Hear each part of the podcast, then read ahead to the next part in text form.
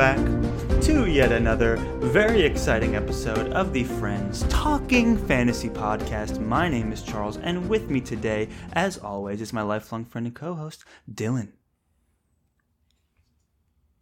I'm ready to talk some fantasy with my friend. I'm ready to Charles. talk some fantasy with my friend as well, Dylan, and not just any fantasy today, because today we're talking about Oh. one of the most iconic, like one of those Mount Rushmore faces of fantasy. This is our first time reading one of her works on the show. This was a series that we got to in Friends Pitching Fantasy. I pitched it to you and you selected it. And now here we are today to discuss it. I am, of course, referring to Assassin's Apprentice by Robin Hobb, book one of the Farseer trilogy.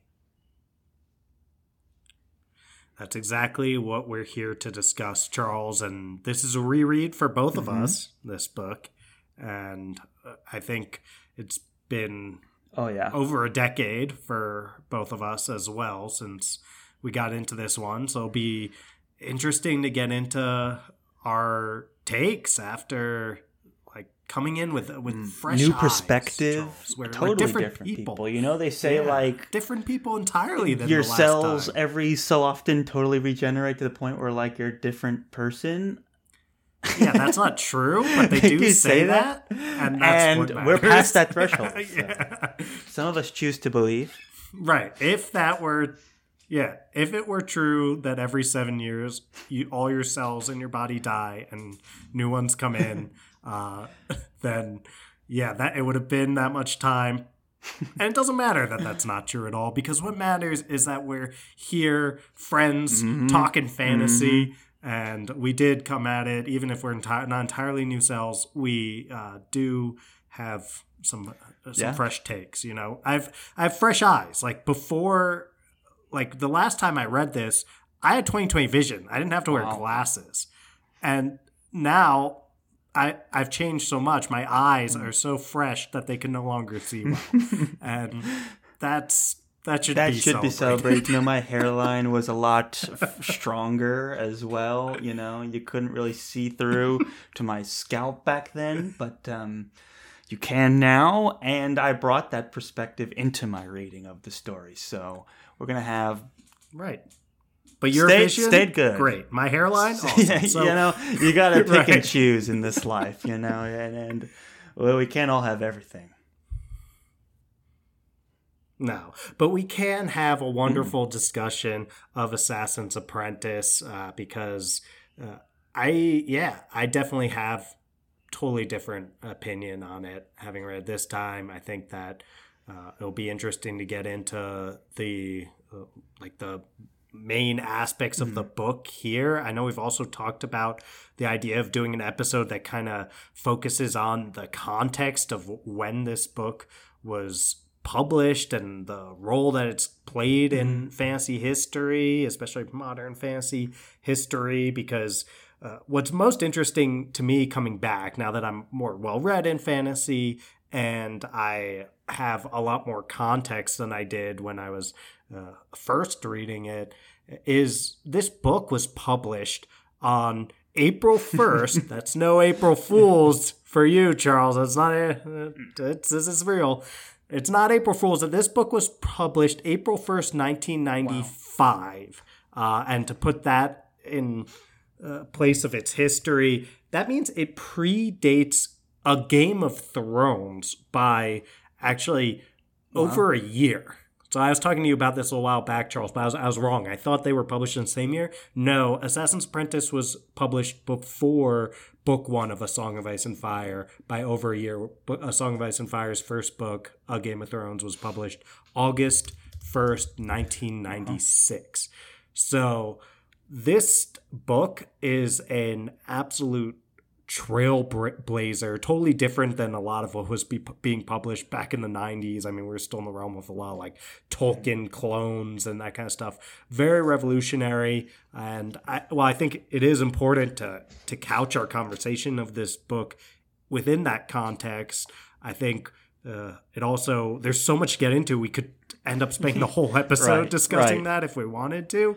So try to keep this one more of a discussion and deep dive into the book itself, and we'll save too much of the like context and oh, why we think it's so impressive that this book was published Yeah. during that time. I mean, it was uh, pre. Grimdark boom, you know. Another everything like was it was a totally different world out there in the fantasy genre, and something that I agree, Dylan. It's important to keep in mind as we have this discussion because I, think there's a lot to talk about, not just about the book, but some of the common reception of the book as well. And I had the same thought as you reading this. I was like, wow, 1995. Like, I'm thinking like early Wheel of Time books were in the early 90s and and a couple other like of those big mm-hmm. serial fantasy pulp novels were very popular in the 90s too and then you get and like there was some sci-fi stuff but and then you get this and you're like wow this is like the precursor to something like a Patrick Rothfuss who came into the scene like 20 years later or something like that when actually I for 10 yeah ten- uh, like I, it's been 11 it's been 12, 20 it yeah. feels like we're still in the But middle of it but that first book came out a long time ago now from Rothfuss too so I had to like adjust the math ago. I think it was like 2000. It might have been 2007.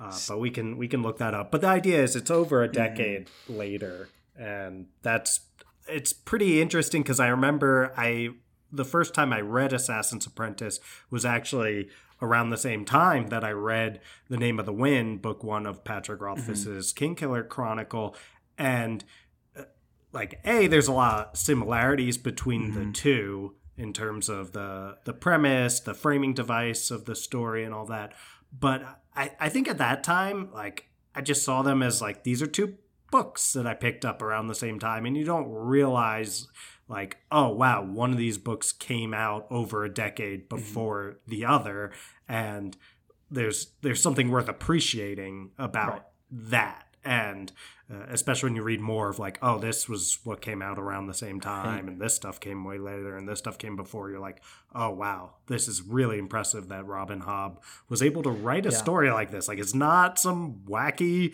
quest with a fellowship and all that kind of stuff. It's this like really personal intimate story of a character who is dealing with being a bastard in a royal court. And you might say, "Oh, why would I read about that when I could just read about Jon Snow and You could Game of not. Thrones?" Well, you couldn't in 1995. Okay, this is pre what Jon you Snow. But you And- did have, yeah, you know, it, it, and it's also interesting. It's like it- it's kind of revolutionary in the fantasy genre, anyway, to make your main character someone with a lot of struggles and not necessarily high charisma, high likability.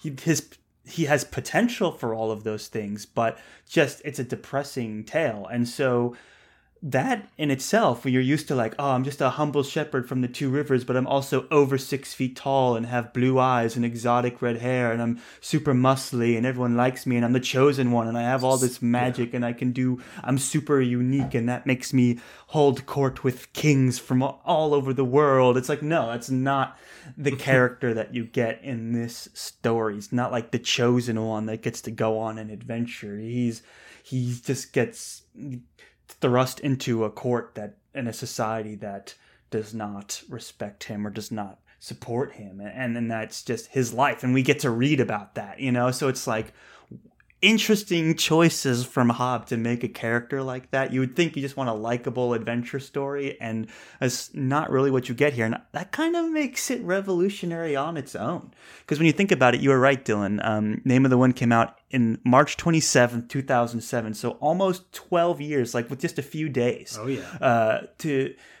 time difference and there's not too many stories like it in between and that makes me want to say that Hobb was ahead of her time and especially given that her prose is so like Oh, yeah. beautiful and modern and, and fresh and readable and not dated in any way that leads me to say it's ahead of its time you know with game of thrones like shortly after that you got a bunch of other like grim dark stories within a year of it you know it, it took a while for this kind of vein of fantasy to get another really popular story um, in name of the wind i i am hesitant to suggest that there's another book like it that came out in between and i'm sure there are some but none to the notoriety of these two stories. And that to me, it's unusual to get a gap that large, you know.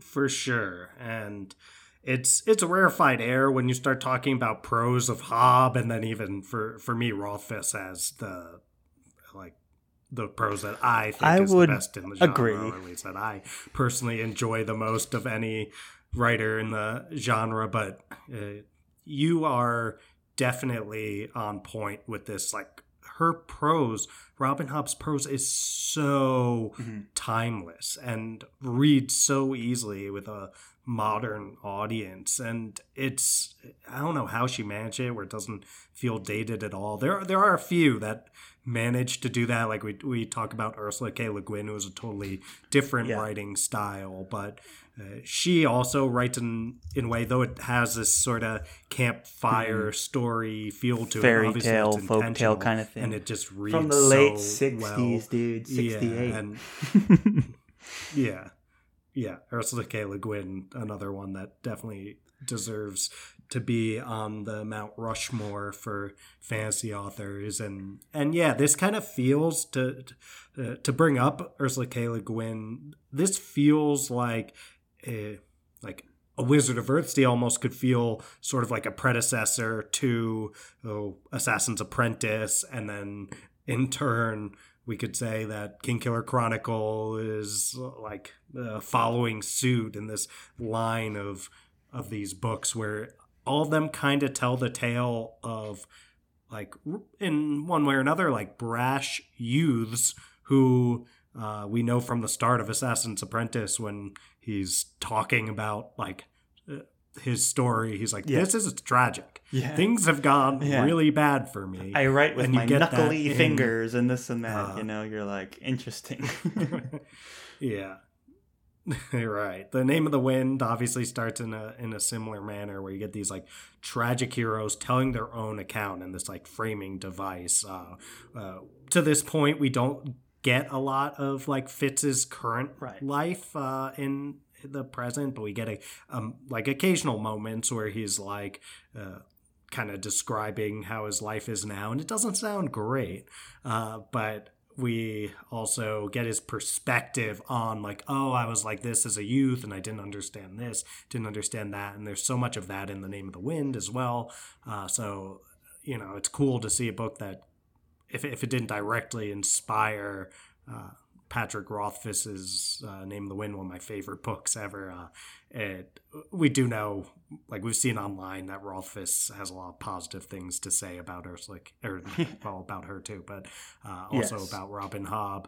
And, They've uh, met yeah, it- and it's really cool. know, Rothfuss describes it as like a that, yeah. fanboy kind of interaction. So you you know that there's a little bit going on there, um, and I yeah I agree. It, it's really interesting, I'm, and I'm looking forward to diving into the actual plot points to kind of bring some of these things home. But before we do that, Dylan, you got to give one of your famous spoiler warnings.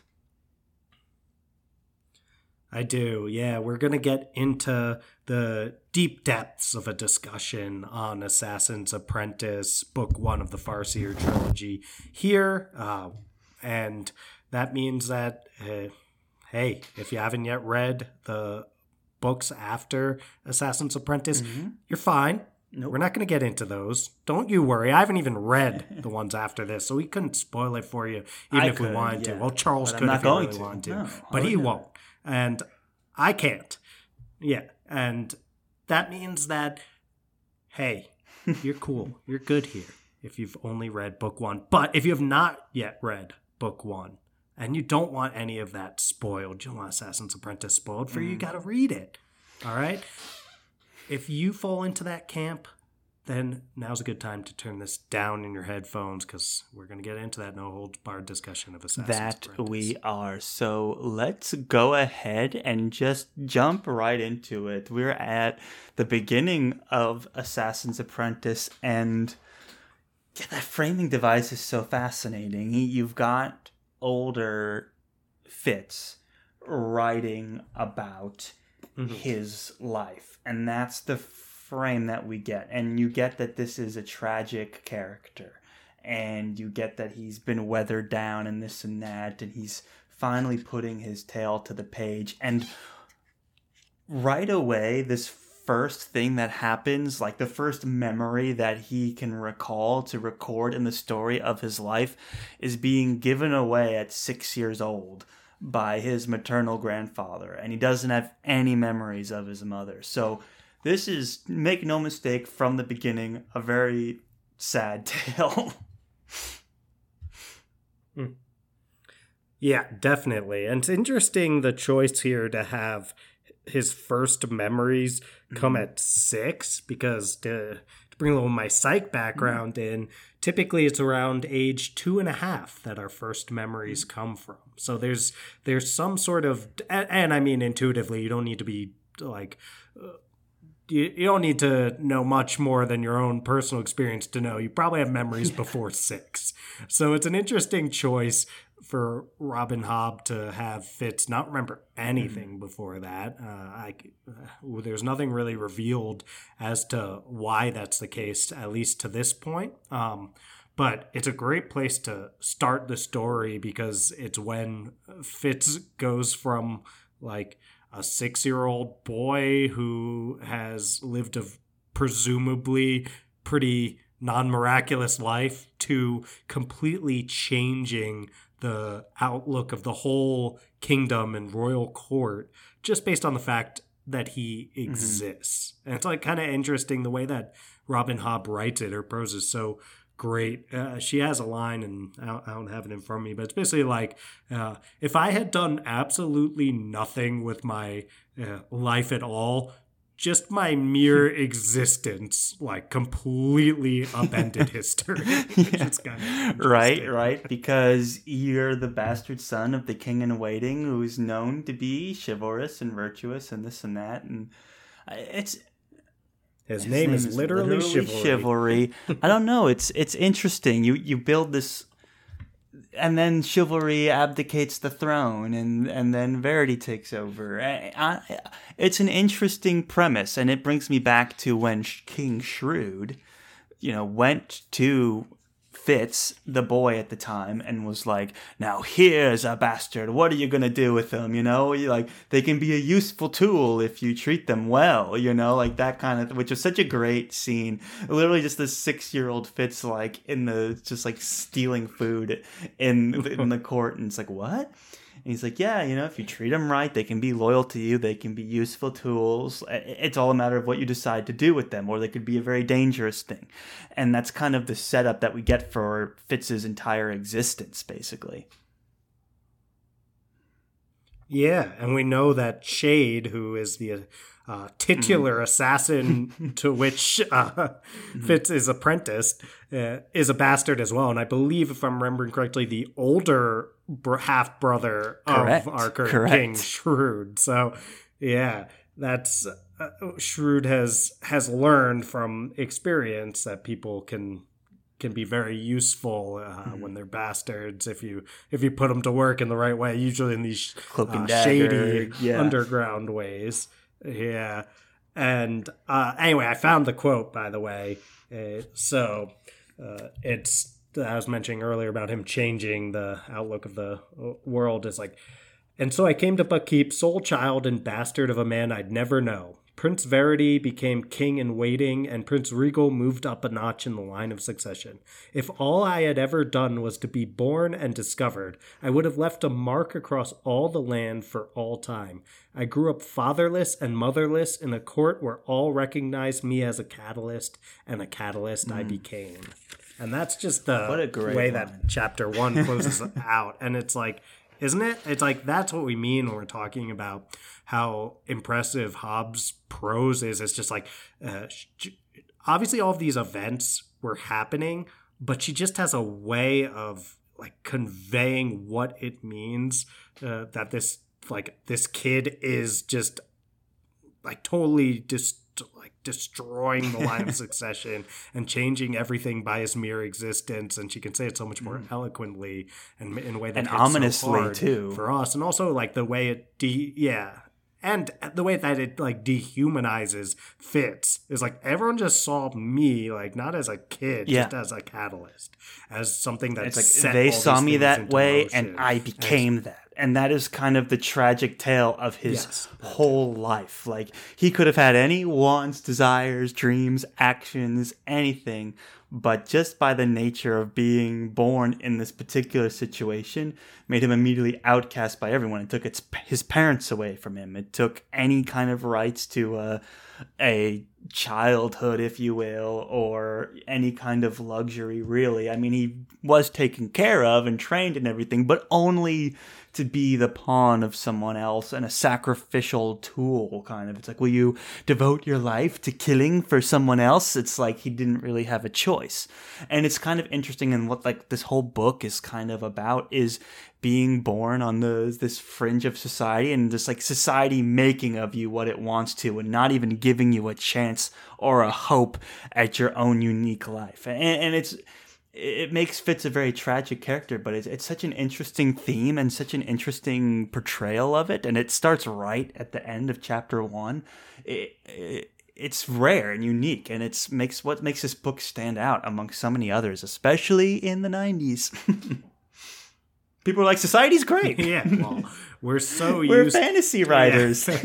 we're used to our Everything's great. our unassuming heroes are usually uh, more assuming than we like to pretend they are, in the, especially in the '90s. Like you mentioned, the the Rand type. It's like I'm so unassumingly six foot. Blonde hair, blue eyes, gorgeous with all Wheel the of Time is powers. it's like no, Fitz. Continue. Oh, sorry. That's fair. I, I apologize. I, I went one step too far. I did. Uh, I did get the hair wrong, but it's flowing, beautiful Yes. red hair. You know, It's exotic And for the I the Three that- Rivers for sure. right. That's uh, that is true, and I think that like her willingness to actually double Mm. down on her character's like unassumingness, for lack of a better word or lack of a real word, there is is really impressive, and it's interesting because he has these like he's well fed, he's taken care of, and uh, all that. But what he completely lacks is any autonomy, any ability to make any decisions in his life as to how his life will go. So there's even the moment where oh, I could potentially be a scribe's apprentice. Like the guy wants me to like travel with him and be a scribe's apprentice, and then I could become a scribe, and maybe that's like a future that I could hold, and I can get away from all of this. And he tells Chade that. And Chade's just like, oh no, that's like really stupid. Like as soon as you're not immediately under the thumb of the king, like he will kill you. like Right. someone will kill you. Like yeah, the king shrewd might be nice to you right now, but that's because you're completely Mm. his pawn. And yeah, if you go away and try to live even a completely normal life of a scribe's apprentice, which you have the Mm-hmm. knack for, you could. That's why the scribe wants you to do it. Doesn't matter. Can't do it. You will die. So Uh, your true. And even when he tries to have any of his own relationships or do anything resembling a norming, normal, loving life, it gets almost crushed beneath him. And I have to bring up at this point Burrich, the stable master, who takes in Fitz when there's no place for him. Like the his dad, Chivalry, never lays eyes on him and abandons him. No one in the royal family wants him. He's too young to be useful yet. So who watches him? The guy who watches the animals and, and like the horses and the dogs because you know one he's got this relationship with chivalry that we can get into, but two because that's just where this kid lands in society. Was sleeping on straw in the stables when he first arrived at court. You know, it's just to show you um, his first relationships, and he ends up developing this weird father figure, but not really relationship with Burrich. And as cold as it is and complicated as it is, what Hobb does throughout this book that I love is it's also somehow so beautiful, you know, and and there's moments that shine through where they have this intimate relation, father son relationship that they will drop their facade and recognize every once in a while. And it's just so powerful. And I think one of Hobb's major strengths in the story, because I do want to get into some of the criticisms maybe after we go through more of the plot of the story. But what she is able to do well, maybe it's not action packed and happy and entertaining on its face all the time, but you're getting these really, really interesting character relationships that you just don't get typically in stories. They're not romanticized, they're not dramatized, they're like real and ugly and complicated. Like Burrich will hit him, will make him sleep in the straw, and then you'll have these moments of caring for him and loving for him too. And, just how we go in and out of that it is masterful. And I love the Burrich, Burrich Fitz relationship, especially, you know, um, towards the end of this book, but even in the beginning, you're like, okay, I, I see something happening here. Yeah, it's it's so true, Charles. The this complicated relationship between the two of them, you just didn't see that getting like a, a sort of fatherly relationship being this uh, complicated and such a mixed way of viewing each other? Because i mean from burrich's perspective like he has trouble seeing fitz especially at first as anything but like the reason why his uh, you know why chivalry i mean what his relationship to chivalry is i guess they always call him chivalry's man. Yeah, right. Like he uh, obviously cared a lot for chivalry and then this kid is like a symbol of why chivalry is not going to be king and chivalry is not even here and eventually chivalry is mm. dead. And that's it's hard to get past that so you can know he's holding on to this this bitterness and he's but he also knows he's supposed to care for this kid and he like holds on to this like he's a piece of chivalry looks exactly like him, him you know that kind of thing. so it's like it's Fitz chivalry looks that? exactly like chivalry, and oh, he's exactly like him. Adds yeah. a layer to his relationships with certain people that I find really interesting. And it For helps sure. to know that it's a device where Definitely. it's like there's no denying it, right? Like you can't be like, oh, that gra- that crazy grandpa dragging that six year old around was lying. You know, there's no blood test that you can do. Like there's no magical way to prove it. But the fact that they look and act very similarly um, is kind of that clue. And that hangs on Burrich too. It's kind of interesting. He likes chivalry so much that he's willing to take on the role of a parental figure for his bastard son basically you know it's a very selfless act in itself even if he's not maybe the most caring loving father figure in the world he still accepts willingly the act to do that, you know, and, and, the way that that relationship changes over time. Another interesting layer to it, we talk about Fitz being just denied happiness, is his use of the wit, uh, beginning with a young pup named Nosy. And the wit to me is very oh. fascinating for a lot of reasons. And, and I think what I like about it most is we're told right away from Burrich that the wit is a perversion and you can't use it. And he goes as far as to like beat, you know, beat Fitz for trying to use it, and even seemingly killing Nosy because their bond was getting. Yes, well, seemingly. seemingly. But at the time, you believe it, man. I like, mean, this is I no, believed it. Yeah. And when I read it for the first time, I was like, "Oh my god, Me he too. killed that dog! That's crazy!" And, and um, but what I love about the wit is that throughout the book, like you're told it's a perversion, but it never once acts that way. Sure, there are times where it's like I can feel the sensations of the animal calling to me and I want to connect to it, but this is just someone that wants love and to feel love and to be loved, and he loves animals.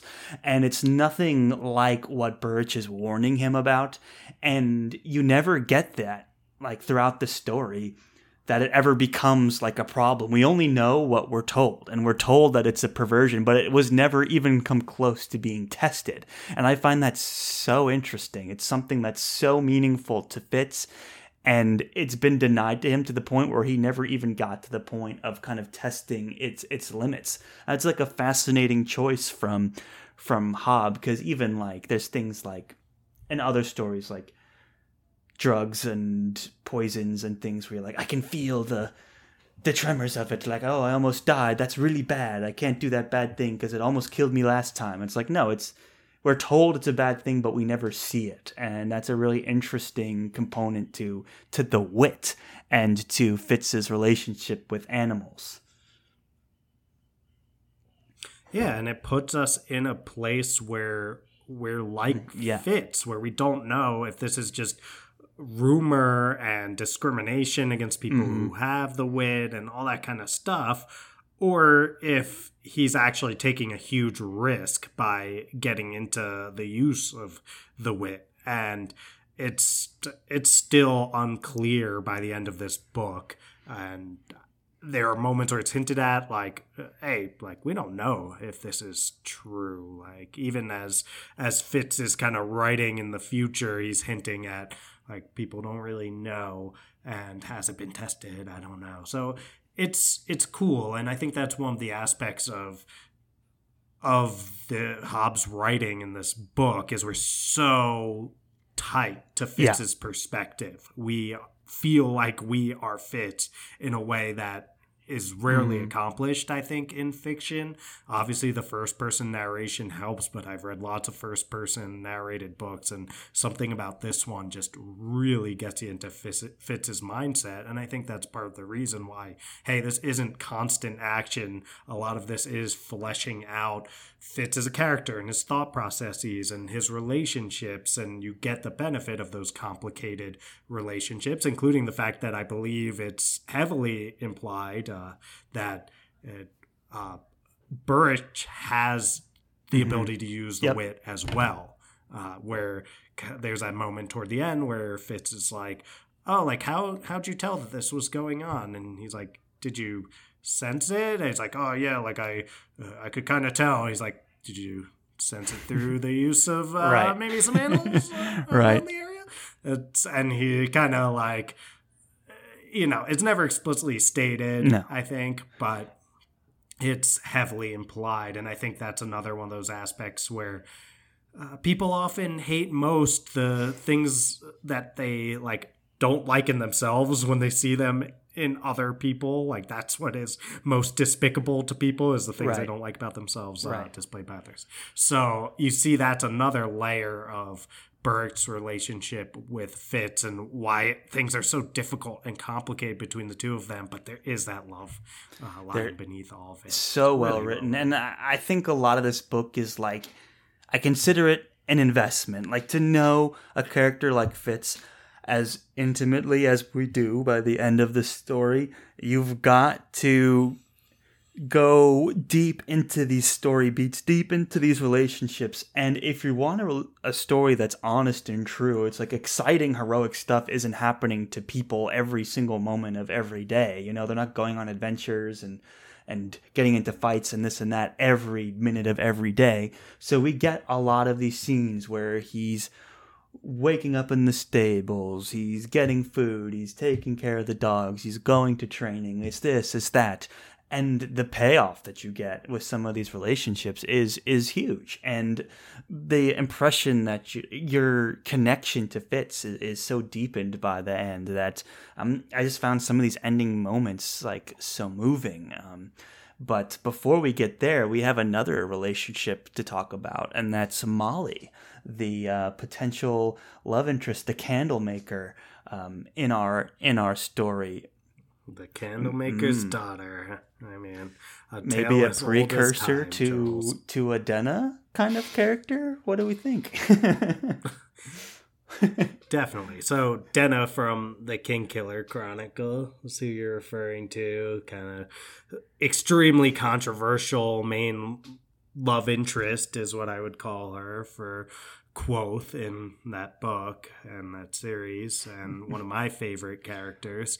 I think that this relationship between Fitz and uh, Molly, it has a lot of the bare yeah. bones of what you end up seeing in the relationship between Kvothe and Denna without getting into uh, you know, a lot of people might not have read the Kingkiller Chronicles, so I won't get into the details of that because not fair to spoil any of that. But just the way that they relate to each other and kind of are unable to say exactly how they're feeling uh, to each other and like how that has to do with being like misguided youths and also their circumstances and uh, the the way they kind of like dance around each other. I think uh, it feels very like Kvothe and Denna, but like the more generic yeah, brand. it's not a big You know, focus it's like of there's this story, a lot more- but there's moments that happen. Yeah. Yeah, like you said, the bones are there. The, some of the beats are there, like the stumbling adolescence of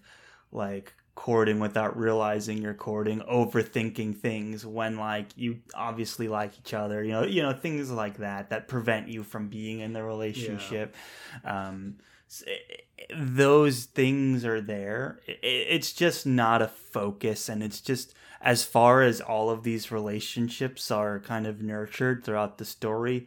That one it takes a little bit of a side seat, I would say, but still a lot of interest there, a lot of potential to try and see Fitz attempt to have a normal interaction with someone that doesn't know who he is, you know, and or anything about the the nature of his his birth. Yeah, don't get me wrong. There's some good moments between those two. There's the moment where he's trying to protect her from her father and ends up using his, uh, uh, presumably the skill, uh, to knock the guy unconscious and uh, like protect Molly by doing that. And then Molly doesn't know that. How could she possibly know that the reason her dad like suddenly went unconscious has anything to do with Fitz? And then they like help the guy home because he's like this drunk who beats her. He's a terrible dude, but Molly still takes care of him, which uh, obviously is a thing that feels very realistic as well. Like there are uh, relationships like that where uh, parents are abusive and sadly and then kids take on a sort of like nurturing parental role and it's, it's really well written and depicted by by Hobb but anyway yeah that moment and also the moment where uh, where Fitz reads uh, the thing that uh, Molly's mom left them like all those kind of stuff Oh, yeah. there's there's some good moments. I love the way that Hobb describes like Fitz's view of Molly as almost as like refuge, uh, where it's like I can escape from all of that just for a second and be like normal with this other person who doesn't know I'm freaking Yeah. royal bastard. Uh, but it, a- another way in which it's interesting and, and feels like it's a uh, precursor to uh, Kvothe and Denna relationship is from the very start. Both of those relationships have like the main character who obviously says something of a frame story because we do have, uh, uh, you know, a, a very limited amount of time, but uh, some time where we're in the present Fitz's point of view, uh, and then he's framing it with the story he's writing for you. Uh, we get constant, like, constantly it's implied that this did not go well. As is everything. This whole situation did not go well for me. Right, but in in particular, the relationship as well with Molly, he he does a lot of implying it does not go well, and uh, there's a lot of that with yeah Kvothe's overall story as well, uh, and maybe Kvothe's Kvothe's emphasis on the Denna aspect of his hmm. story. I would say is Yeah. greater than a bit more Fitz's romanticized. on the Molly aspects of the story. Yeah. I, and you won't get Fitz like completely waxing poetic too much. Or Oh, there's yeah. the occasional moment. There's the occasional moment where he goes into like, and the color of her eyes. Like, how could I even Yeah. describe that Yeah. to you? And that's so. you get that he's like still in love with her? But he wa- you doesn't know? do it There's quite as much of as that, Kvothe, like that infatuation that comes with a first love. And yeah, one of the things that I was kind of appreciating on my this is my second read of it, but I kind of got this idea in my head, and I talked about it a little earlier about this theme of just being born in a place in society and society just keeping you there, um, and how you choose to kind of live in that, live in that place society puts you. And then I started to think about how other characters in the story are doing this a similar thing, and, and Molly's an interesting one to think about, where like she's born into a situation. She's got an abusive father, born pretty poor, this and that. But she keeps a very upbeat attitude. She's very caring and nurturing, and she's very enterprising as well. She runs the whole shop. You know, she dresses in bright colors and and things like that. And and it makes sense why someone like Fitz would maybe be attracted to that and enamored by that. This idea that there is you can be born in a shitty situation and still have a positive outlook on life and be enterprising and be caring and nurturing. And and and it, it's a subtle thing that I didn't pick up you know on my first read through and who even knows if it was a direct intention from Robin Hobb but it certainly seems to be like part of the reason why these two characters get along so well and why Fitz may be so enamored with Molly. And it's these subtle relationship dynamics that are just so rich in this story that in a lot of other fantasy books where obviously the point is very different. Like if you're just like this rogue character with knives under your sleeve and you're killing someone every chapter it's like you read it's a different level than what we're getting here with these intimate character interactions. And rarely is an author so willing to explore relationships and characters so intimately uh, than Hobb that's well said charles i think what you're getting at makes a lot of sense. Anytime that I see characters that have romantic interest in each other, you want to step back and say, okay, why? What what attracts this character to that character and vice versa. And there's times where uh, there's all sorts of ways this can play out, right? There's times where you're just like, I don't understand why these two characters are together at all. I guess this author just wanted them to be together. There's times where you're like, oh, I could see why these characters would make sense, but there's no development of their relationship. It just kind of happens. Uh, and then there's times where it's like, oh, I totally get what these two have in common, and it's slowly kind of fleshed out. And it's especially done well when it's subtle, like the way Hobb does it, where uh, there's no moment where Fitz is just like, uh, and like both me and Molly have these elements of being stuck in our lives, and that's why right. we have this in common, and we really bond over that in particular. But it's like they do that, like it's uh, uh it's occurring, but it's occurring uh, like in a more uh, sh- show don't tell mm-hmm. kind of way, and you know we've read other books. Uh, uh, even recently where it's like explicitly stated to the reader like this is why these two characters should be together and belong sure, together and sure. it makes sense and like uh, uh, in the case i'm referring to recently it did make sense but it also didn't have to you, know, you didn't have to hit us over, right. over the head with it uh, this time it was not molly wasn't an immortal being never does she never and this and that well, there's more books, Charles. I haven't read them yet, so that's true. But it's but no, I totally get it. Yeah, it's it's you're talking you're picking up on something that I totally subtle. agree with Robin Hobb, and this is that show don't tell like deep exploration aspect. Another example that I was reading and admiring um, was when Fitz first meets Lady Patience, Chivalry's uh, widow and you don't even know who she is yet. The scene plays out. Fitz walks into the kitchen, and this woman is there and sees her and the description's like she reacts like she saw a ghost and she like went pale and like took a step mm, back oh, yeah. and then as the interaction goes on she's like are they feeding you? Are they taking care of you? Like asking these almost like mothering kind of questions, you know? And then only much later did Fitz put together that that was Lady Patience. And it, it's such a brilliant scene because it does, she never said that, oh, I, rea- I reacted like I saw a ghost because you look exactly like my ex-husband. it's just like who, not my ex-husband, my dead. husband who died. So therefore, would be a ghost. yeah, yeah exactly.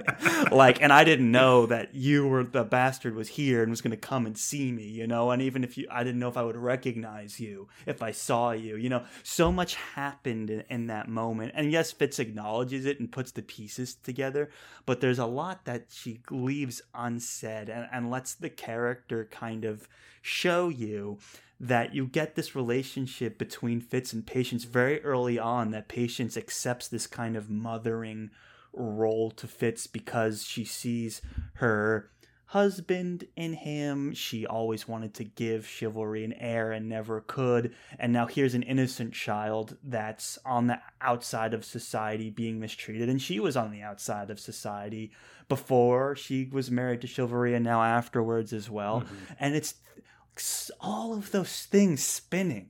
Like somehow Hobb managed to weave into a story where if you had me try and write something where that was happening, it would be way more sloppy. And I don't even know how she does it, but she spins all the plates and she puts that scene together and it just works. And it's you end up being endeared to Lady Patience because she has her moments of humanity where she's like, you're the bastard. It should have been me that had the child that looked like chivalry, not you. Like, just mm-hmm. by being born to look like your husband when you couldn't give him a child is a huge slap in the face for a queen, right? So, those kind of things are just, are just speak to that show aspect you were talking about, and, and they're incredible. Totally. All of Fitz's relationships are complicated and intricate and well fleshed out mm. because of that. Nothing's just like straightforward, and that's why we do. Uh, we get a lot of time with all of them where they're getting fleshed out because there's so much to show about these complicated relationships with mixed and ambiguous feelings about each other. I mean, you get it with uh, when it comes to paternal relationships. You get it with patience when it comes to maternal relationships. And we also get it uh, with especially Verity and uh, uh, and then to a totally different extent regal with these almost uh, i don't know what the right word is for like uncle when it comes like paternal maternal what is uncle right. in that sense but like uh, these weird like uncle relationships and and in some ways almost like fraternal relationships yeah. like brotherly in some ways like it, you could say that uh, it can feel at times like Verity is like the older brother to Fitz, and then other ways it, like Regal is like the uh, like the wicked uh, right, stepbrother, right, like right, sort right. of thing, right? But uh, yeah, we get we get all those relationships are are complicated, except maybe Regal because that's pretty uncomplicated. That Regal yeah. hates Fitz and wants him right. eliminated. He's kind of a selfish, spoiled that can aid child. In, and what's yeah. again that exercise I was talking about it being like how people are who society forces upon them like what makes Regal kind of like a good antithesis to Fitz is that here's someone mm. who's also arguably like a bastard like a step in the family but on the other side of the coin where he's in the noble line and society's like this one was the bastard but this one is the third in line to the throne. And he gets to grow up being spoiled doted on by his mother who Fitz never had that relationship. You know, they're almost like perfect opposites in terms of privilege and parental supervision and like society's views on who they are. And so when they come together, it's kind of fascinating to see like you root for Fitz, but uh Regal has all the cards, you know, so it's it's kind of interesting to see how those 2 mm-hmm duke it out. You know, and makes it good when you think of like a villain, I guess, an antithesis to our main character. Regal Fitz the bill.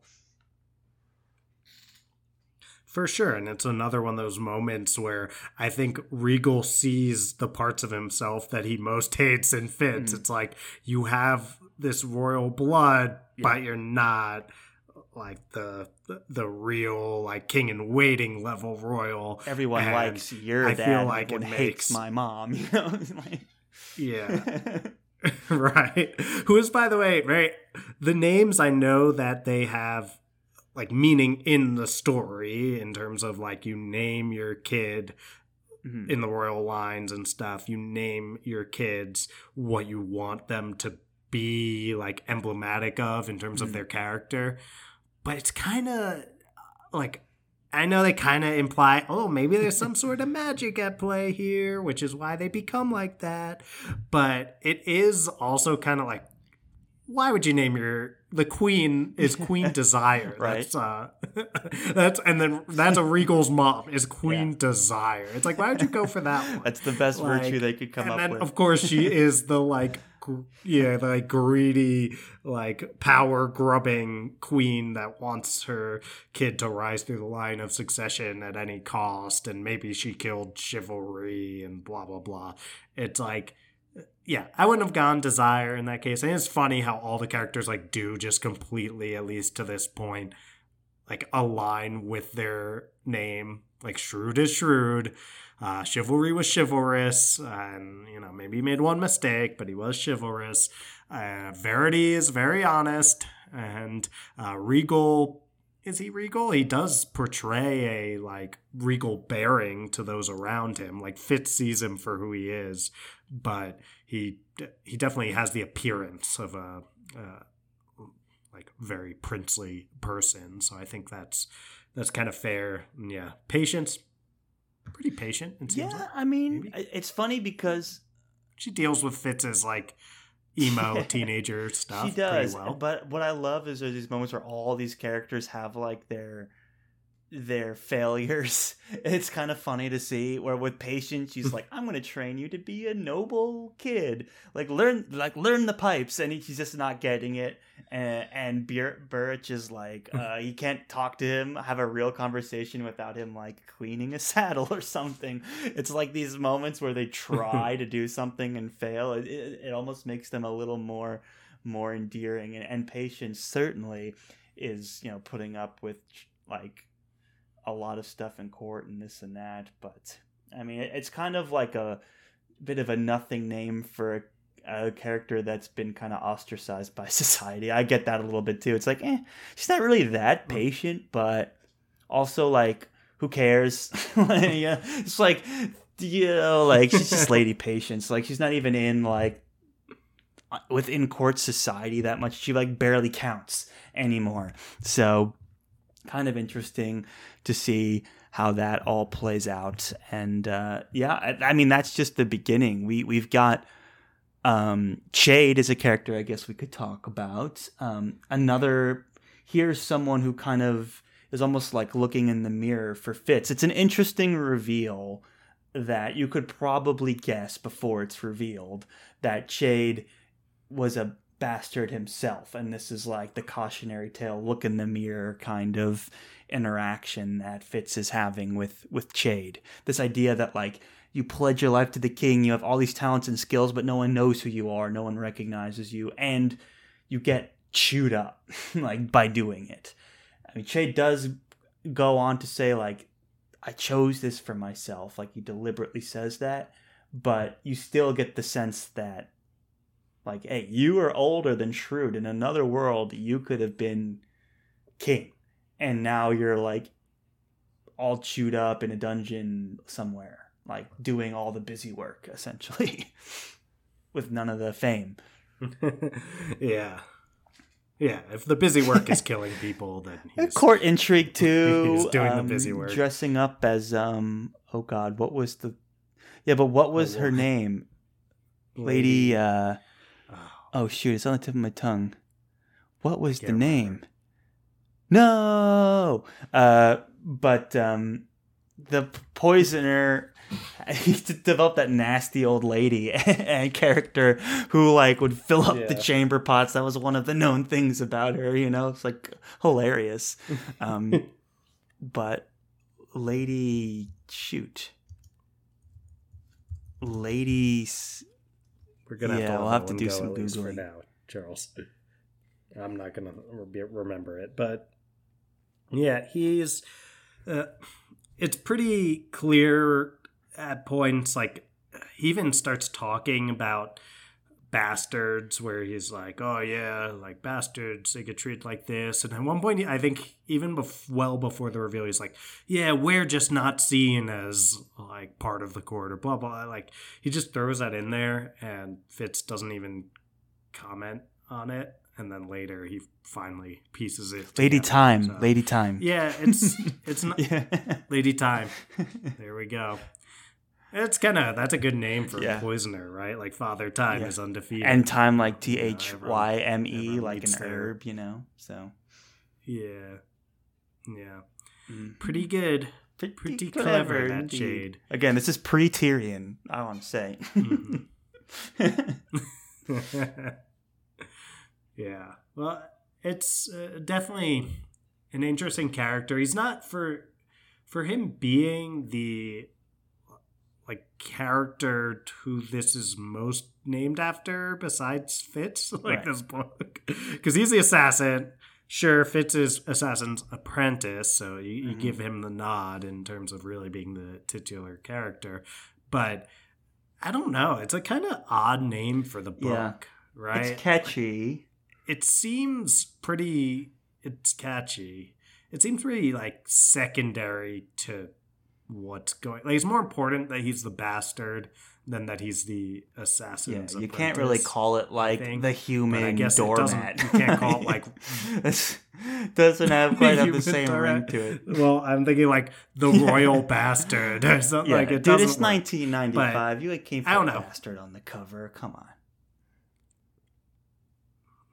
no I mean, it's not till we got Scott Lynch, You can and now. the Gentleman Bastards, or in the mid 2000s, that we could pave the way for putting bastard on the cover. But even that wasn't the title of the book. So, you know, we still have a ways to go. I think there's like Jonathan French has a book called like The Gray Bastards or something like that. You can do it now, but you couldn't do it in the 90s.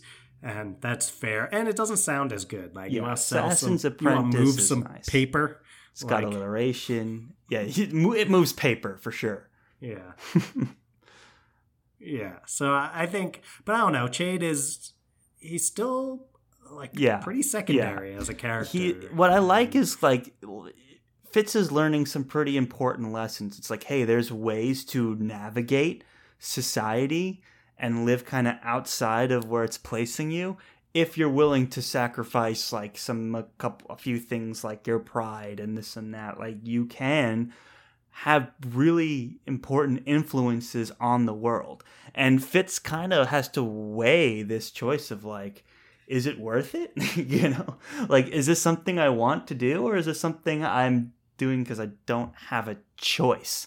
And the dialogue kind of goes back and forth. It's like you're a king's man. You're sworn to the king and the king is always like have i held up my side of the bargain for you? and this and that. But then on the other side it's like i feel like sometimes he feels like he has the option to to do something else with his life and is tempted in some ways so it, it it kind of touches on the nuances of all of that and i find that fascinating. And Chade does have really good advice about like keeping a cool head and waiting and like don't assume anything you don't know for sure. And like take a little bit of abuse if it means to like you can learn something and get the upper hand later. Like these kinds of important lessons that are kind of cool to read about and see in in this story because you have someone like Regal who doesn't know any of those things is just plowing through life. And it, it kind of is funny to see the lessons learned being like failing upwards kind of in Regal's case. Mhm.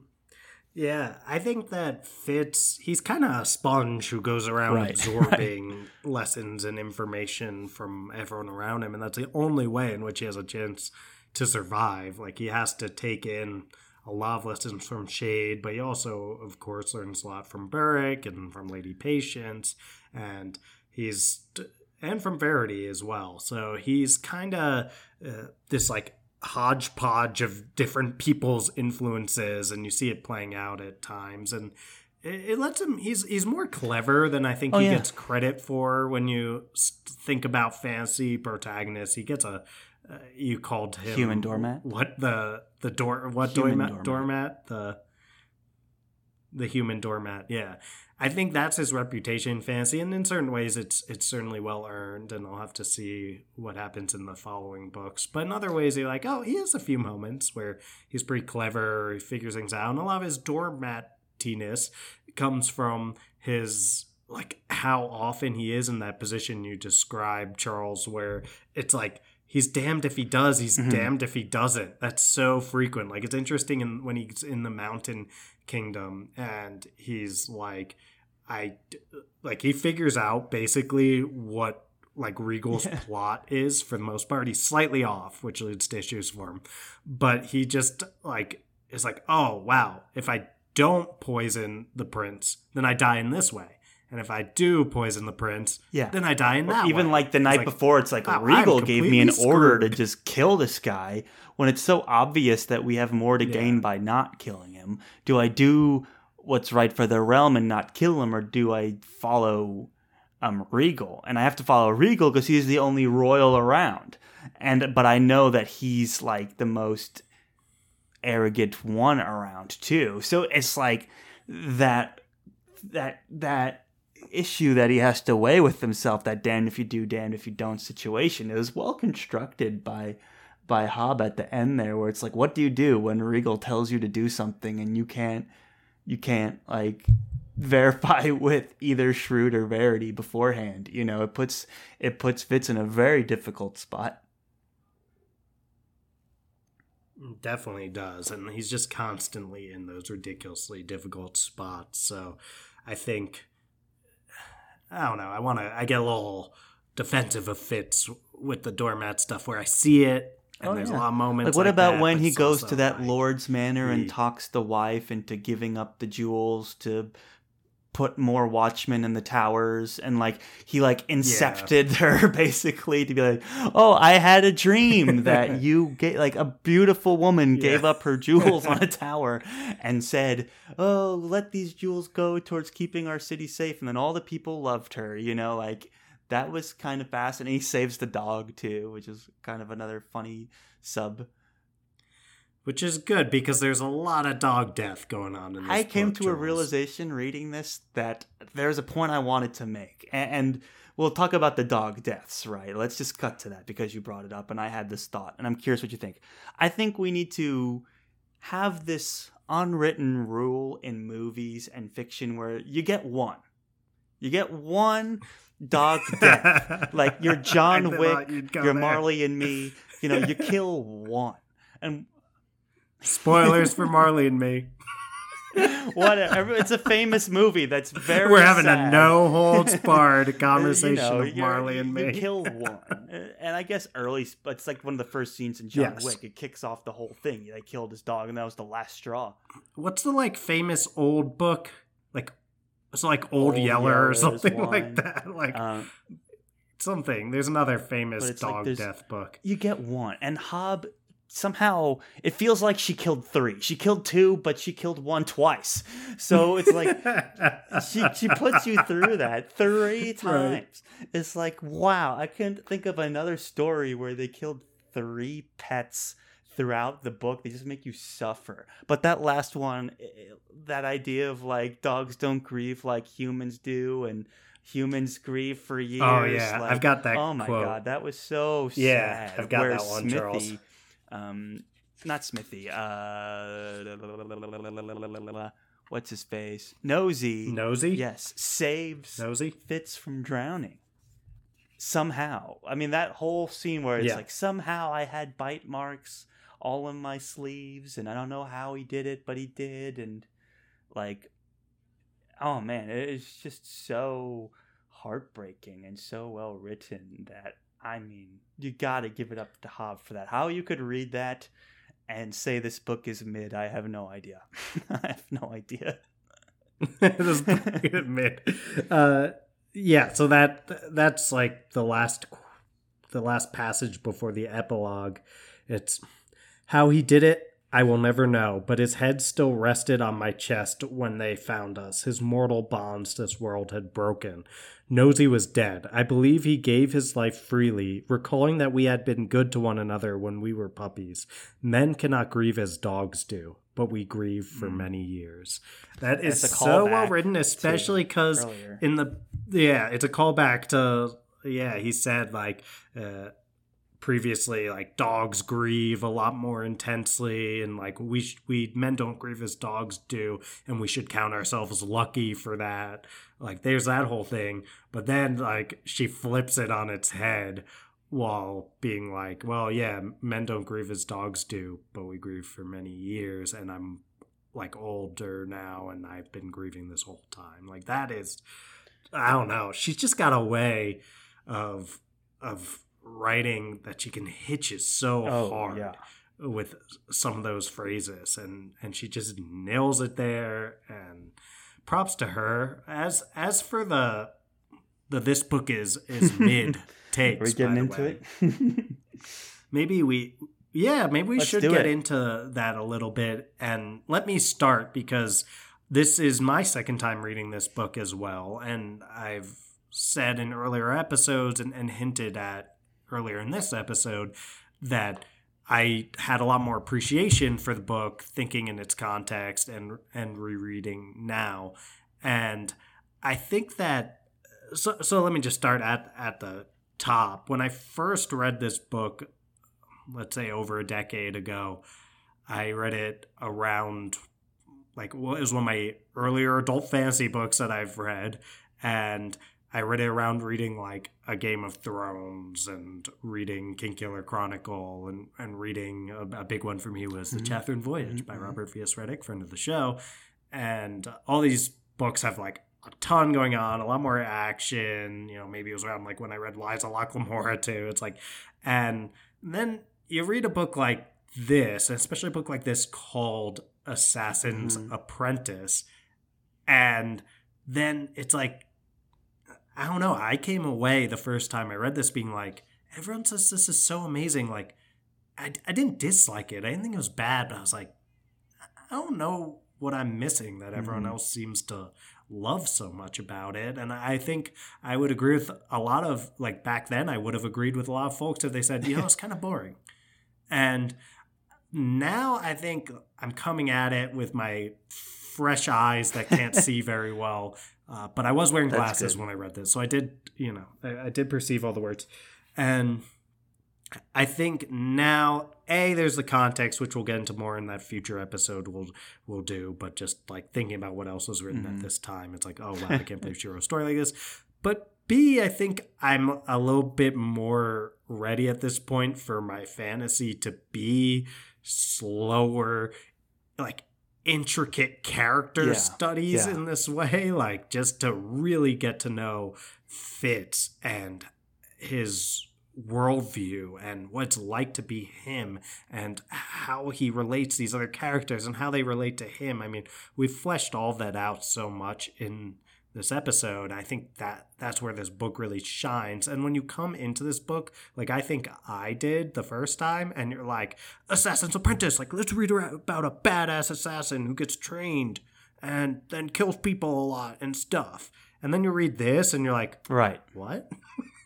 like I think that a big reason why that happens for people is that it doesn't align with Yeah. expectations, and it didn't align with my initial expectations uh, the first time I read it, and it didn't work as well for me the second as it did.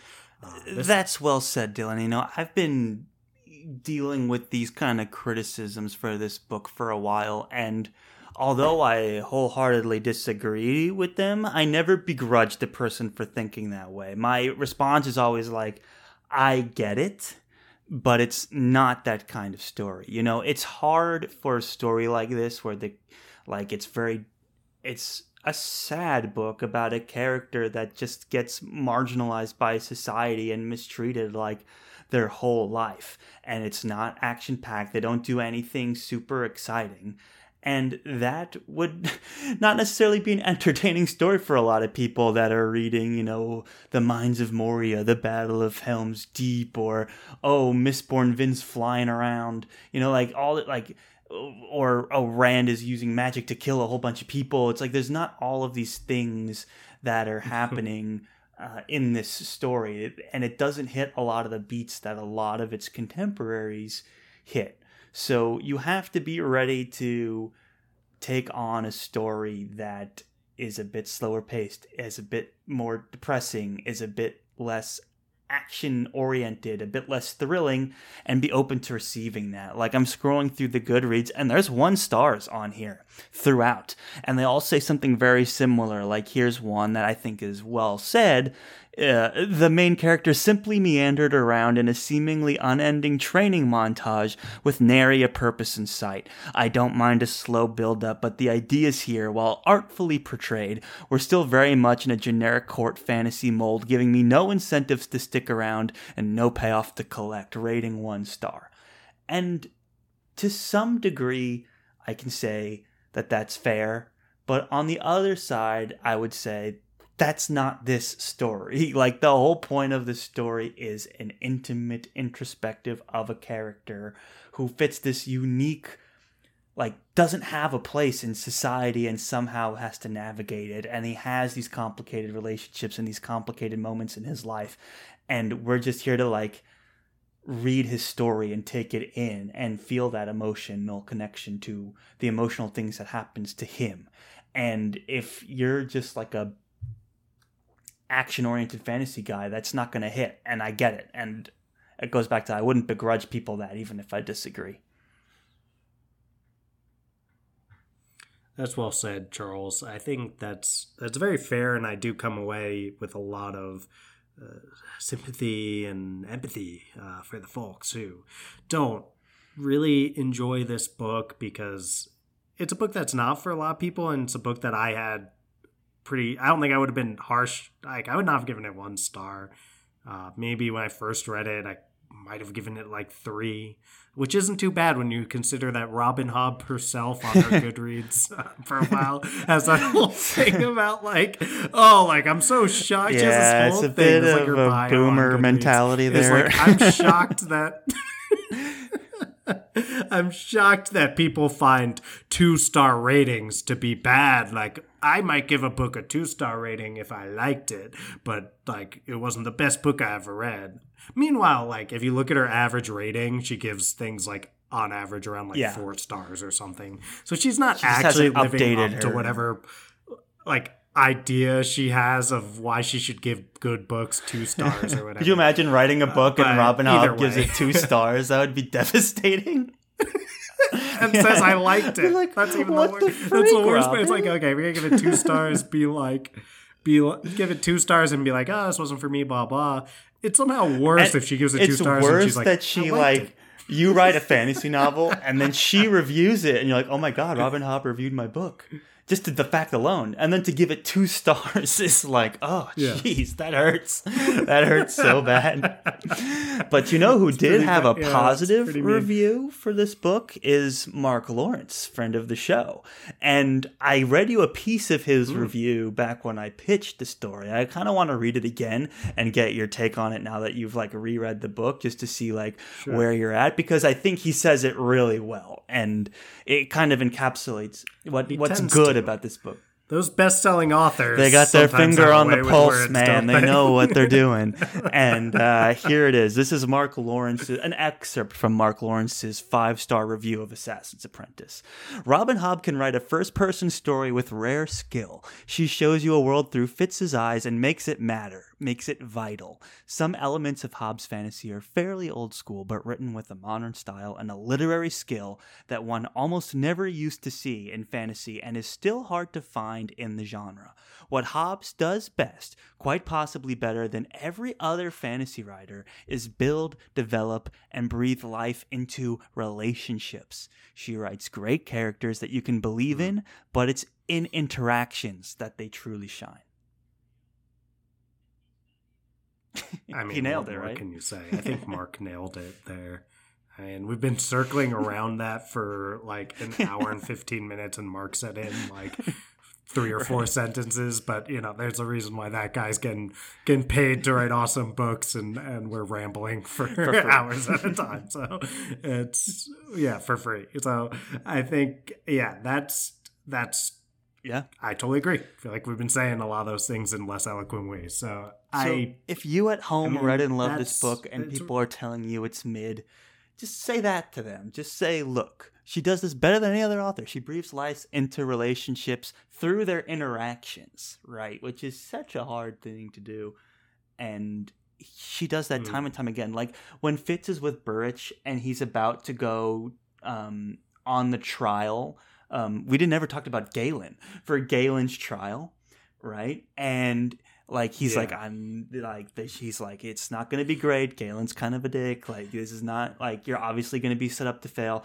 But there's like this one moment where like the dialogue is just like Burrich is standing over the fire. He's not even can't even look Fitz in the eye because he's trying to like he doesn't know how to process connecting emotionally with Fitz. But the dialogue is just dot dot dot worry about you boy. Like he couldn't even phrase the whole sentence. And it's just like oh wow Burrich is mm. genuinely concerned of that this kid is going to get killed on this adventure. And it it was a fantastic scene. It was so touching. And to write like an incomplete sentence as your heartfelt like that's the line moment it was brilliant and it was so honestly delivered in the Burrich character, which we know has been so reluctant to connect emotionally with Fitz, and maybe that has to do with his reluctancy to connect through the wit, you know, like who knows? And, and like that reluctancy mm-hmm. to have that emotional connection is, but yet the love is still there. And you know that as the reader, like it goes a little bit unsaid, but the a level of love that you know Burrich feels just to utter out that half completed sentence is very powerful, more powerful than anything you could explain outside of the interaction, you know? And that's, again, speaks to what Mark Lawrence is saying. And she builds toward that so well by defining Burrich's character mm-hmm. to that point where you can actually eh, see that moment and appreciate it for what it is if you've been paying close attention to mm. this character and yeah, she's the subtlety is really impressive. And you mentioned we didn't we didn't talk about Galen. I I'm okay with Galen not getting too much too much attention, but I do want to bring some attention to the mm. Fool because the Fool is a pretty huge character in this universe. Like there's a whole Fitz in the Fool mm. trilogy. Uh, where I assume I've not read that either. I assume the Fool gets a larger presence in that one. Um, the Fool uh, interesting when you think about like there's a, I think the Fool's actually a very influential character when you think about like let's say um, going with this. there's like a, the King's Wit yep, in the, the Stormlight, Archives, Archive, yep. right? Which is like I was thinking the same yeah, thing, and that yeah, I was reading this, I was like, how could Sanderson not be like totally writing his own version oh, 100%. of the Fool right now? There's so 100%. many similarities, and yeah, so. And what was he like? That's Fitz, how it works, right? We stand Fitz. on the shoulders like, of giants, but and he's like, "What?" Yeah, he's like, "I can't explain it to you." Fitz, Fitz is Fitz, whatever it was. Yeah, and it's like that's something. The no, it's like Fitz. Something. It's like fat suffices. There's something like it's like fit. Uh, something with fat suffices. But either way, the point is that like you see a character like that, and and Hobb basically created these archetypes. Maybe didn't create them. Like i'm sure they exist like the uh, preternatural fool archetype. I'm sure it's existed at some point before but like you look at sanderson's stormlight archive and wit and then it's like it seems so inspired by the fool. And when you look at that and you say okay that seems to be pretty similar and then you look at the Denna and Kvothe relationship in the Kingkiller Chronicle and you say wow that seems to be inspired by Hobb's uh, treatment of Molly and Fitz and all these other elements and just like this maybe is leading a little bit too much toward the oh let's think about the context and uh, history and blah blah blah that we're going to cover in more detail in a future episode but it's it's hard not yeah. to cook a little bit that cook it in this episode because spice. it's it's really important to yeah. Was it? Fits fix vice fits fats suffices. that's the quote fits, fix, vice, fits, fat suffices. Yeah, like it's a question mark at the end. I love that he like repeats it. You know, And he's like the yeah. like, uh, like what? And he's like, ah, I just said it. he says it again, and you're like, ah, it's bizarre. No, you're right. I mean, there's no question that this work is influential for a lot of modern classics too, and the beats that people have picked up from the story i think are very interesting. And even now we get a lot of stories that end as like a sad drama. It's kind of like a pretty popular way to go. Um, I, I just you know it sits very early in time and it's kind of fascinating and there's kind of like a gap in years between all the stuff it influenced you know is kind of interesting to see that like you can to see like with wheel of time you can see how maybe some of that had an influence on on george r. r martin i think like the perrin character in Wheel of Time to Jon Snow, like some of these early tropes, but there's some unique things here. She's kind of writing her own genre in fantasy, and it's I don't know. It, it's hard not to mention, and the, and the fool is a very interesting case of that. And definitely, you could swap the fool and the wit, like their voice, and like the stuff they do, and you could interchange them to me, and, and I would be kind of like, yeah, I believe it. Like their their voice is very similar, um, and their yeah. position in court is very similar.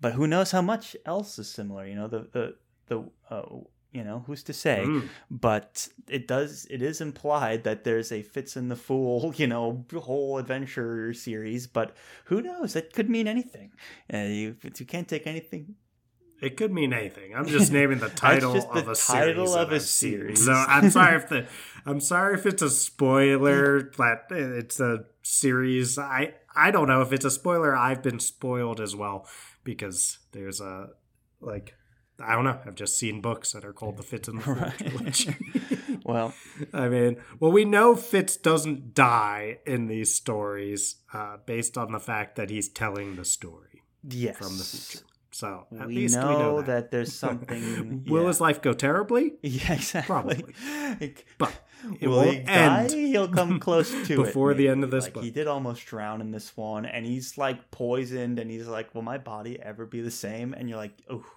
It's kind of a heavy heavy thing to leave us with in this story. Tough yeah, sitch. it's a tough sitch. You know, after being rescued by Nosy, um, uh, and was given to the Mountain Kingdom as a gift, and that was another very touching thing about Burrich that Burrich wasn't even in the scene, and we're endeared towards him because we realize that he didn't just kill a sweet puppy. He gave it to someone else and it lived a full happy life you know? That like oh Burrich does have like a heart in him after all. He, and then even Burrich was like you thought that i just straight up killed a puppy and you thought that your whole life? Like why would i i love that i, I love that yeah. scene. It's like why would i have done that he's like oh no wonder you, you hated me sometimes. Or you no i gave him away. It's like yeah. That could have been it's played so funny. He's like, yeah, no wonder you harbor so much resentment against me. And he's like, and still you like tolerated me and this and that, you know. It was it was funny. It was I was kind of laughing. I was like, oh, if only we could talk to each other, you know, that would clear a whole bunch of things up. But we don't get that. What's also interesting is that Re- we get that. Wait, yeah, sorry. No, we we go ahead. I was gonna I was gonna transition it. there, like, but we get that here, Charles. You and me, uh, we get to talk and clear things. Oh, you're gonna wrap it up. You sound oh. like you have more oh, to say. Oh, I was gonna oh. like move toward no, because I want like where were you say, leaving Charles, the story and where it's know. going, right? Because we've got this whole thing of yeah. Another interesting thing, Regal basically attempted to kill Verity, and Verity and Shrewd know about it, and Verity yeah. and Shrewd are like don't do anything to Regal. And you're like, what is this? Like, society is just keeping Regal up and keeping him going, no matter how much failed, bra- overly brazen assassination attempts. It makes me think of like modern billionaires. You know, it's like, oh no, no, no, no, don't, don't like sent- don't put him to justice because he's too famous and like too important. as part of the, like the family image. We can't you know, let's sweep it under the rug. Let's not talk about it, you know. And you're like, why is it, why is this guy failing upwards? Like he he gets away with it, and he wasn't even yeah. that clever about it. He just straight up killed the guy when everyone was like, well, it would be stupid to kill him now, and then he just kills him, and you're like, what? this is the guy that gets the pass, you know? And meanwhile, Fitz is condemned to like just being totally screwed forever. It, it's it's kind of an interesting place that we end up. And now like all the cards on the table with Regal, right? It's like okay, as detestable as his character was, he's like actively plotting to kill the rest of the family, and like that's kind of a problem too. So yeah, it's a it's an interesting situation that we end in. It is, and it's uh, we'll have to see where Regal goes in the future. It's definitely uh, gonna be a bit awkward, I think, between be Verity and Regal. Awkward conversations at the dinner table for half sure. Brother yeah. tries to kill you. it's gonna be a little like, hey man, like that. Yeah, pass the cool. salt, but try not to poison it first. That, you know, nice. Get that little jab in there.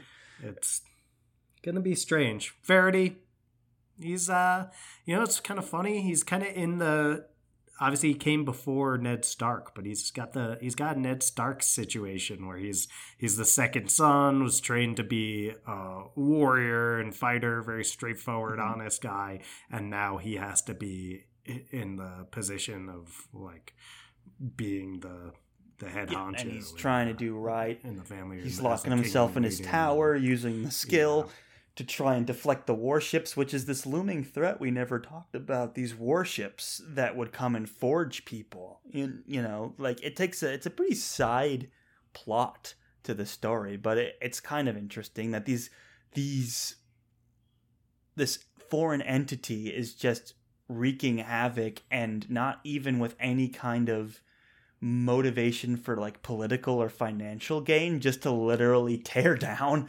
this this kingdom. And it's even like hey you either pay the fine and we'll kill them or you don't pay the fine and we'll return them to you.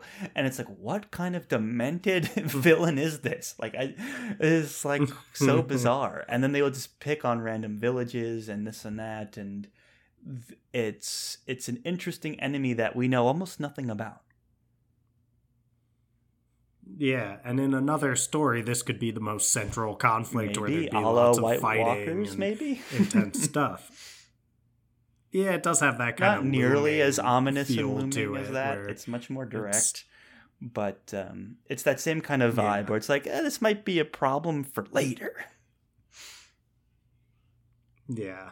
So I think definitely laying some breadcrumbs, the foundations of something that could be explored in the future. I don't know how much we get into this it this trilogy or in future stuff in this world. Uh, because there's uh, there's that fits in the Fool trilogy, Charles, and it's the there's all same sorts of stuff and in the realm same the fool? Elder You know, but Fitz is just a surname. could be any you know? Fitz, any Fool, but it's Fool a is just a title that's given to. of a There's lots of fools. Sure, There's no guarantee. there's lots of fools. Ain't that the truth? Speaking of lots of fools, maybe we should wrap this up before things Yeah. get too off the rails. But I am look. I have already started the second book. I'm just like, I was enjoying this more than I expected, and I'm and I'm really excited to read through the trilogy.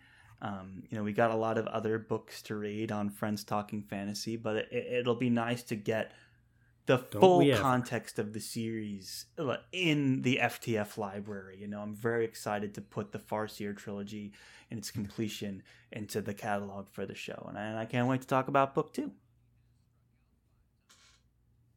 Well said, Charles. I'm looking forward to starting book two and to discussing it with you. But for now, I think I think we've pretty much said it all. Besides really getting into anything about Galen or the Galen's or also interesting because he was like technically like a bastard too, but he also got to like yeah, yeah. that's why he hated. It's a it's a that's like a theme of Robin It's, like, it's specifically Fitz characters that we don't hate. like. Well, no, uh, well, yes, but also it's like characters, like I've been saying, they hate the what they see in themselves uh, in others. You know, they hate the part they don't like about themselves when it shows up in and, other and people. Fitz seems to show a very uh, strong Galen proclivity hitting to that note again. the skill. Yeah. Um, because there's those moments where Galen's like, "Who taught you?" Like, I know you're borrowing skill from somebody. And then I love when Verity literally fucking freaking drains the strength out of Fitz. You know, it's just like, let me almost kill you by Yeah. let me take your essence basically and drain you to near death. And then he does use that power to kill Galen. You know, it's kind of a funny thing. Like here it is where like they're figuratively and literally draining this poor boy, like milking him for everything he's got, every ounce of strength that he has, like taking advantage of his blood and everything that comes with it to for their own gain. And even from someone like Verity who means the best, you know, he, he means well. He's probably the most one of the most caring people in Fitz's life in this book, right? Like up there with Burrich and Patience, and at least Verity, maybe not as loving, but respectful and sees him as an equal in a lot of ways. Um, so interesting there. But before let's just let's just play the outro. What do you say? How's that for a segue? sweet, sweet outro music. Let's get it pumping. Thank you, everyone, one and all, for listening to yet another very exciting episode of the Friends Talking Fantasy Podcast. If you like what you heard today, if you have more to say about Verity or Galen or any of these other wonderful characters, has to be all you Galen. Stands better rise up over on up social media. That's uh, at the FTF Podcast on Instagram and at the FTF Podcast with a number one at the end on t- X, Twitter.